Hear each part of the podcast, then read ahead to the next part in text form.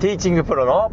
野山義晴です。それでは今日もゴルフ上達に役立つヒントやコツをお伝えさせていただきます。今日のテーマなんですけれども今日はラウンドの前日にやらない方がいいことというテーマでお話しさせていただきます、まあ、ラウンドの前日にですね、まあえー、これはやった方がいいとかですねこれを、えー、しておいた方がいいっていうのはこう結構あると思うんですけども、まあ、今日は逆にですね前日にやらない方がいいことですね、えー、これについてお話しさせていただきます。でまあじゃあまず何かということなんですけども、えラウンドの前日はですねまあたくさん練習しすぎないということですね。ラウンドの前日は練習した方がいいか練習しない方がいいかというとえ練習した方が絶対にいいです。まあ人によってはですね、ラウンドの前日は練習しない方がいいなんて方もいらっしゃいますけれども、もう私はですね、もう絶対にラウンドの前日は、えー、練習、できればですね、練習した方が、えー、いいと思ってます。で、まあ、えー、練習はしてもらった方がいいんですけれども、ただ気をつけなきゃいけないのは、あまりたくさん練習しすぎないということですね。どうしてもですね、ラウンドの前日に練習場に行くとですね、たくさん打ちすぎてしまう傾向があるんです。で、練習しているとですね、あ、このクラブちょっと打っとこうかなとか、あ、このクラブもちょっと打っとこうかな。あこのクラブはもうちょっと当たるようになるまで 練習してこうかな。とかですね、まあ、練習しててこううまく当たらないから、もうちょっとこううまく当たるようになるまで練習しようかなっていう感じでですね、どうしてもですね、球数が増えてしまうんです。であまりですねたくさん練習しすぎてしまうとですね、まあ、やはりこう疲れてしまいますので、まあ、あまりたくさん打ちすぎないということですね。こう、まあ、少なめに練習していただくといいです。いつもと同じ練習の量かもしくは若干少ないぐらいがいいです。ラウンドの前日はですね。だからいつも練習場に行って150球ぐらい打つ、えー、ようであればラウンドの前日もですねまあ、150球もしくは150球未満がいいです、まあ、いつも150球しか練習しないのに、えー、ラウンドの前日だと思ってですね300球とか500球とか打ってしまうとですね次の日疲れてしまいますので、えー、まあ、あまり、えー、いっぱい打ちすぎない方がいいです。で練習場に行った時にこう注意していただきたいことなんですけどもラウンドの前日ですね。で注意していただくことはですねスイングをあまりあれこれ変えないということですね。こう練習してたらですね、右にスライスするから、じゃあスライス右に行かせないように、ちょっとじゃあここ変えてみようかなとか、えー、ちょっとこうダウンスイングのこの、この部分、ダウンスイングもうちょっとこうインサイドから入れてみようかなとかですね、もうちょっとインパクトのところでこう手返してみようかなとかですね、まあそういったことをですね、あまりやりすぎないということですね。あのラウンドの前日にですねスイング変えようと思ってもですねもうなかなか変わりません、まあ、ですのでもう今、えー、持っているスイングでそのまま次の日コースに行っていただいた方がいいです。例えばスライスしているからと思ってこうまああの球を捕まえる要素をなんかこう入れたとしてもですね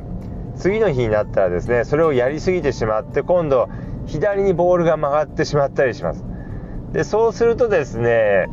えー、右にも左にも曲がるようになってしまうのでどこを向いてショットしたらいいのか分からなくなってしまいますしスライスが出ると思って左を向いて打ってフックしてしまったらですねもう OB に行ってしまいますので、まあ、あまりスイングを変えすぎないということですね。まあ、あのやるとすればですねもう簡単にできる部分ですね、まあえアドレスとかですねを変えていただくといいです。スイング中の動きというのはですね、まあ、極力変えない方が、えー、いいです。で、まあ、よっぽどですね、その、ダフリトップばっかりで、ボールがうまく捉えられないということであればですね、なんかこう、簡単にできることをですね、まあ、気をつけていただくといいですけれども、ある程度球が当たっていて、まあ、あの、曲がっている球が出ているようだったらですね、もうその球をむしろ、あの、え毎回出るように練習するという感じですね。スライスが出ているのであれば、えー、まあ、スライス毎何回打ってもスライスが出るように練習しておくということですね、まあ、そういうふうにしていただくとスコアが良、えー、くなりますので、まあ、スイングをあまり前日は変えすぎないということです。であとですねラウンドの前日にやらない方がいいことなんですけれどもまああのー、まあ、夜更かしをしないというかですねまあえ早めに寝るということですね。まあこれは当たり前のことなんですけれども、まあやはりこう、ラウンドの前日だとテンションが上がってしまってですね、なかなか寝れないっていうのもあるかと思うんですけれども、まあなるべく早めに寝ていただくということですね。しっかり休んでいただくということです。で、まあ、練習はしなきゃいけないし、こう、休まなきゃいけないしっていうことで、えー、まあちょっとこう、時間がなかったりするんですけれども、まあたくさん練習してしまうとですね、時間もなくなってしまいますので、まあ、しっかりこう休める時間が、えー、時間をですねこう作りながら、まあ、作った上で、まあ、ちょっと練習していたぐらいが、えー、いいです。であとラウンドの前日なんですけれどもこう爪を切らないということですね。ラウンド明日ラウンドだと思ってですねふと手を見たらですね爪が伸びてたりするとですねあじゃあちょっと切ろうかななんて思ってしまうんですけども爪を切るとですねやっぱりちょっとこう感覚が変わってしまいますのでラウンドの前日はあまり切らない爪切らない方がいいです。でまあ切っていてですねちょっとこう深爪になってしまって、まあ、次の日ちょっとこう、えー、指が痛いなんてことも、えー、ありますのであまりラウンドの前日は爪を切らない方がいいです。まあどうしてもですねもう切りたいということであればですねあのもう深爪に絶対ならないようにいつもよりちょっとこう長めに切っていただくといいです。もうあの絶対深爪はしないようにですね気をつけていただければと、え、思います。それからラウンドの前日にしない方がいいことですけれどもそれはですね、えー、グリップを変えるということですね、まあ、グリップっていうのはあの握り方じゃなくてその、えー、クラブについてるグリップですね。これをですねこう明日ラウンドだからと思ってですねじゃあラウンドの前にあのラウンド明日のラウンドでこう気持ちいい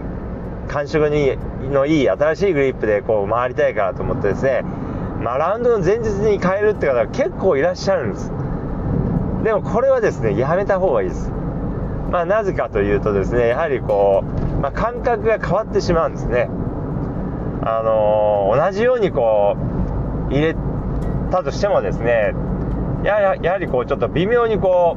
う、えー、向きがこう変わってしまったりとかですね、まあ、握る太さとかですねこう手に伝わるこう感触感覚というのがですね変わってしまいますのでこれはですねラウンドの前日は変えない方がいいです。ですのでもうあのー、まあ、ラウンドの前日はですねもしこうグリップ気になったらですね、まあ、洗っていただくといいですね。あのたわしとかですねブラシで水をつけて、えー、まあ、食器洗うような洗剤だったりとかあとはハンドソープでも結構大丈夫ですね。ハンドソープとかつけてでこう水で洗ってもらうってことですね。でこれをやっていただくとですね結構こう新品の時のこの、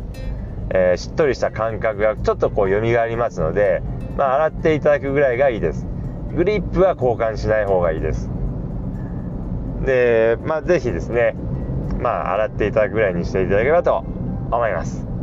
ということでですね、今日はですね、ラウンドの前日にやらない方がいいことってことでお話しさせていただきましたけれども、まあ、ぜひですね、こう、参考にしていただいてですね、次の日のラウンドをですね、えー、楽しくまたいいスコアを出していただければと思います。ということで、今日の音声はこの辺で失礼させていただきます。